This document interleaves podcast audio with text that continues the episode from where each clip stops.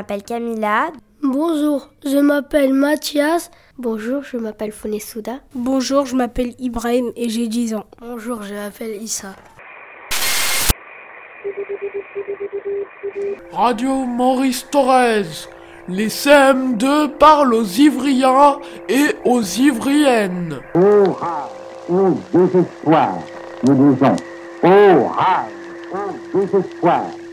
Le mal terrence, nous disons le mal terrence. Le 31 janvier 1944, chère maman, je suis déporté dans un camp de concentration. Je prends des douches froides et je suis maltraité. Et aussi, on n'a pas de, pas de lit pour se reposer. Le menu n'est pas bon. On mange de la bouillie et du pain dur. Embrasse ma soeur et mes quatre frères. Et je vous fais de gros bisous. Au revoir, Germaine Maillet. Cher journal, je vis des choses horribles et je suis maltraité par les soldats allemands. Je ne mange pas à ma faim. Je travaille beaucoup. Le camp de concentration n'est pas pour moi, ni pour les autres d'ailleurs. Mais je garde espoir de retrouver ma famille. Et quand je rentrerai, j'espère que ma maman me fera mon plat préféré, les omelettes avec des pâtes. Hanovre, mardi 12 mai 1944. Chère famille, j'espère que vous allez bien. Moi, je ne vais pas très bien. Je ne mange pas trop, en plus je travaille très dur et je ne peux rien faire d'autre. Vous me manquez, j'ai hâte de vous retrouver. Germaine. Le 4 juin 1944, chère maman, je voudrais te faire un cadeau uniquement pour toi. Malheureusement, je ne peux pas parce que je suis emprisonnée dans le camp de concentration d'Hanovre. Je suis vraiment désolée, je te fais un gros câlin. Germaine.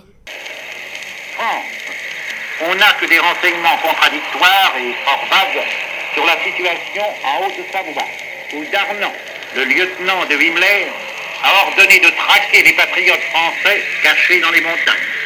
Dans son numéro de samedi, la Zrenka d'Agbladé qualifiait la situation de très tendue, sans mention de combat. On signale de nombreuses arrestations dans la région d'Annecy, mais les patriotes restent sur le civil. Scénario de livre, 2 février 1943. Je suis à présent ici dans cette horrible prison et c'est le troisième jour. 31 janvier 1944. On m'a envoyé dans le camp de Ravensbrück, puis dans une usine de caoutchouc à Hanovre, parmi tant d'autres en Allemagne. Février 1944. Je souffre, mais j'ai encore l'espoir d'être libéré. Noël 1944.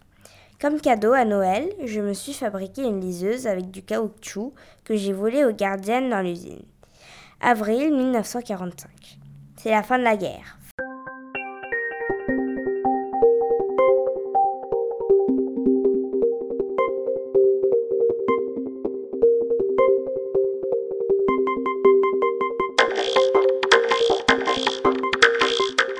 Poème 2 Yanis Ritsos Les choses élémentaires.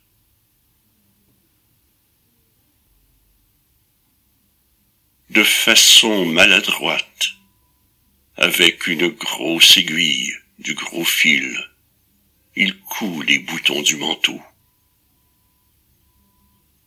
Il parle tout seul. As-tu mangé ton pain? As-tu dormi tranquillement? As-tu pu parler, tendre la main?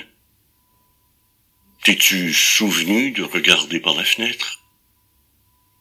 As-tu souri lorsqu'on a frappé la porte? S'il y a toujours la mort, elle est seconde. La liberté, toujours, est la première.